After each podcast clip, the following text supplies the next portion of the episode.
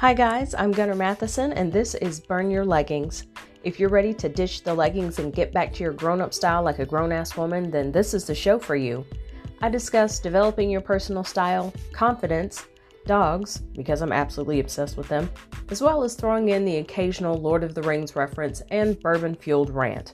So if you're ready for your style to match your ambition with a brief detour into Middle Earth, let's continue.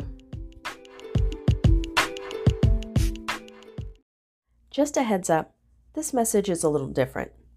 Now, is this primarily a style podcast? Yes, but it's also about authenticity. Today's message is quite personal for a couple of reasons. One, because this particular thing has kept me frozen in fear for so long. I'm talking years. And two, because it's something I still struggle with. And that is being beholden to the good girl narrative. The good girl narrative is a term coined by the amazing Jen Harrison of the Ra Ra Collective. If you aren't following her, you should be. Go stalk her now. I'll leave her links below. But the good girl narrative is how we've been conditioned. It's this mold we've been given to cram ourselves into so as not to overwhelm anyone or stand out. It's the hang up of being agreeable all the time. And it's this thing that's not helping you. In fact, it's probably hurting you. Now, what does it look like to be a good girl? Well, here are a few signs. You're always smiling because you don't want to seem unfriendly. Now, if you're from a particular part of the country or depending on how your family was raised, you've experienced this. You may be across the room, catch your parents' eye, and they'll look at you and mouth the word, smile. And there you go. You instantly slap it on. Another thing you do is you say yes or you go along out of habit. It's a reflex. You hide how you're feeling because you don't want to upset anyone or make someone else feel uncomfortable. Another way that you might recognize you're caught in this good girl narrative is you don't just want people to like you, you need them to like you. Now, this is something that I've kind of dealt with more so than some of the other ones, and this is because we're getting our validation from an external source instead of getting it from within. Yeah? Makes sense? Here's another big sign of the good girl narrative. You're overly apologetic. Like, your middle name could be sorry. And one of the last signs I want to talk about is you're not just a giver. You give until you are completely empty, but it's done with an ulterior motive. Yes, you're a kind and caring person, but you give until there's nothing left because it makes you seem helpful. And if you're helpful, then you're agreeable. And if you're agreeable, you're likable. Remember when we talked about how you need people to like you? Yeah, it's like that. This narrative is disruptive at best and harmful at worst for several reasons. The first is it hinders your self-expression. You tell yourself, oh, I could never do that. Oh, I could never wear that. Oh, I could never try that. I actually had a client use this exact phrase. Long story short, after we had her styling session, she created a blazer and faux leather legging combo that she wore to work. She looked great. And she got a ton of compliments. She sent me the photo and she told me how great she felt in it. And she said she would have seen that type of look on the rack at a store and thought, oh, that's not for me. How often do we allow this good girl narrative of, oh, that's not for me. Oh, that's not for someone my size. Oh, well, I'm too old / too young for that. Oh, well, that's what the Insta baddies wear. That's what IG thoughts wear. That's not for me. How many times have we pulled back from what we really want because of those implanted thoughts? Yeah. Another way it's disruptive is it makes you think how you feel isn't important. That's kind of, and we have to keep things in perspective now. there are times when you being upset because you had to get, you know, the full fat latte instead of the one you initially ordered because they were out of your, you know, soy milk or whatever, that, calm down, it's not that serious. However, when we get to a point where we automatically tell ourselves there's so much more going on in the world and around me, who am I to cry over or stress about or get upset over, we tell ourselves, you don't matter. What you're going through isn't relevant. There's always something bigger and always something worse, but that doesn't negate your pain. It doesn't negate how you feel. But good girls slap a smile on their face, don't want to make anyone feel uncomfortable, don't want to show that we have emotions and we're going through something. So we default to this way of thinking. Another way it's disruptive is it limits your life. Now I tell you in every episode, I'm all about transparency. So I want you to know I am a rule follower. I am all for boundaries. If I see you've put up a guardrail, it's because I know on the other side of that guardrail, there's a steep drop off and I don't want to deal with that. So I'm going to stay on the proper side of the guardrail. If you put up a sign that says, don't go over here because there are crocodiles over here, I'm going to listen to that sign and not go over there because I don't want to tangle with those crocodiles. I'm all for boundaries. But what I'm talking about is when it limits your life to the point you don't explore or experience some of the things that you want. This could be food, music, or an art show because someone may see it as extreme or even deviant. Think of it this way. If you and a group of friends go to Vegas and you really want to see Zumanity, but you don't speak up, so you end up going with them to see Blue Man Group. That's what I mean by limits your life. I've had many experiences like this, but one that I really think of was this long-running art show that it was called Biting the Apple. I always wanted to go. For a while, I think it was like 21 and up, and at the time I wasn't old enough to go. By the time I was old enough to go, it was one of those things where it was, oh, well, that seems very risque. Oh, are you sure you want to be seen there? So you drop back and you don't go, even though you really, really want to, because that's not what good girls do and that's not where good girls go. Yeah. Another way that this narrative is disruptive and holds us back is you dress for others rather than dressing for yourself. This can be dressing in neutrals when you would love to venture into saturated colors, or it could be holding on to clothes and silhouettes that don't flatter you because you don't want it to appear that you're showy or immodest.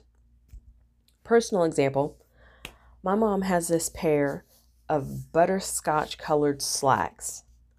Now, that doesn't sound like it'd be terrible, right? Well, hold on. Let me give you a description. These slacks are too long. They're too big in the legs. They're too wide.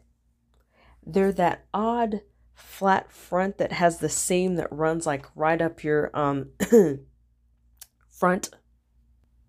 They're not the best looking material. It's the twins. It's the material that are the twins, you know, Polly and Esther. It's not a good look. Now, she does not wear these slacks. That is, they hang in her closet. Trust me, that is a very good thing. But it's also a bad thing because if you're not wearing the slacks, why you keep them in your closet, right? We have a running gun battle about these particular pair of pants. I asked her, Mom, why are you keeping these? Oh, well, you know, I might need them one day. I might need something I can pair them with. Yeah, but they don't fit you. They're swallowing you in the legs. They're not flattering. Would you even want to wear it? Well, it's a solid color and I might need it to.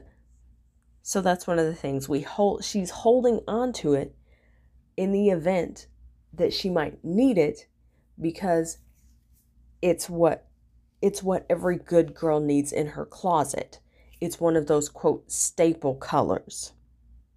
As I said, we go back and forth about this pair of pants. I'm so sick of it. Now, note, I am not a therapist, but I know that many of us are staying home now and we have more time for reflection.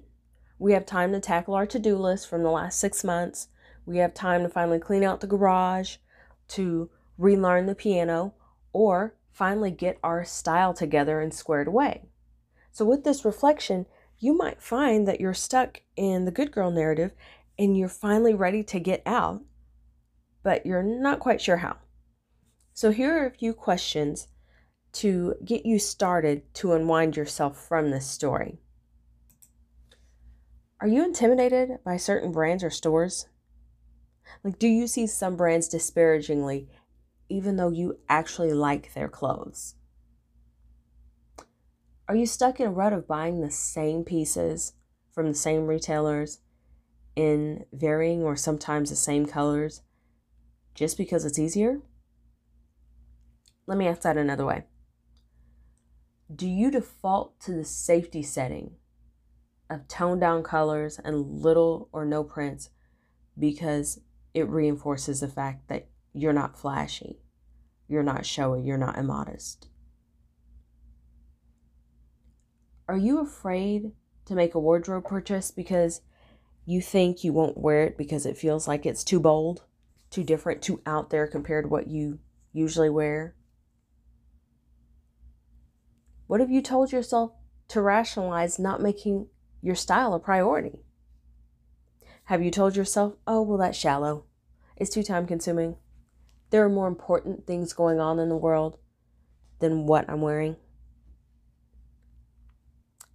Last question I want you to ask is, what do you love about you? This is a big one, because if you struggle to find the things you love about you, then that means you're relying on external forces to determine what you love about you. And that's a slippery slope. I say that from personal experience. So now that we've got some of our questions to help us kind of break out of this good girl narrative and rediscover us and how amazing we are and start down a new path, here are a few tips that you might find helpful along your way. One is share your voice of dissent. This doesn't mean you have to be a jerk. It doesn't mean you tell somebody, screw you and the horse you rode in on. You don't have to. It just means if you have a differing view, you have permission to share it. And it doesn't have to be something radical. It can be something small. For instance, if you and a group of friends go to dinner and someone says, oh, I'm just going to order, this side of asparagus for everybody's meal since it's family style, and you don't like asparagus, you can say it. Say, I'm not really crazy about asparagus. I'm going to go ahead and get the cauliflower bake. That way, if anybody else wants some, they can share. Something that simple of you saying, that's not my preference, and I'm going to do my own thing, even if it's cauliflower, is a big deal. Again, I speak from experience. A second tip is exercise, people. I'm not talking about a Beachbody workout. I mean, get rid of those toxic ass people in your life. If you've got someone that sends you on an all expenses paid guilt trip whenever you tell them no, remove them, get a broom, sweep them out of here. The energy it takes just to keep yourself on an even keel around them is so exhausting. It's hard for you to put that energy anywhere else. And we don't want that. Another tip is give yourself time. If you, like me, spent years in this cycle, it's not going to be broken overnight. So give yourself time to get comfortable voicing your opinion, even if it's a dissenting one.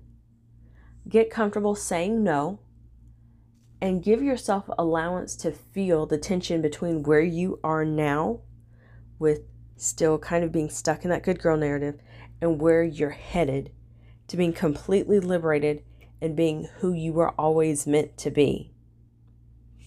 This liberation from the good girl narrative is going to open your life in a myriad of ways. in how you interact with your relationships and how you navigate work, and yes, how you approach your wardrobe. That is all I have for you today. I will see you guys next time. Just remember, fashion you can buy, but style you possess. Bye-bye.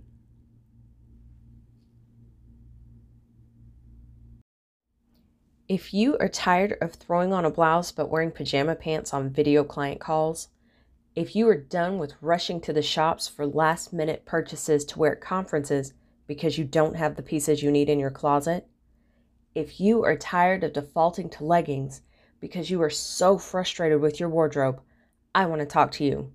Send me a private message on Instagram, Facebook, or here so we can finally burn your leggings.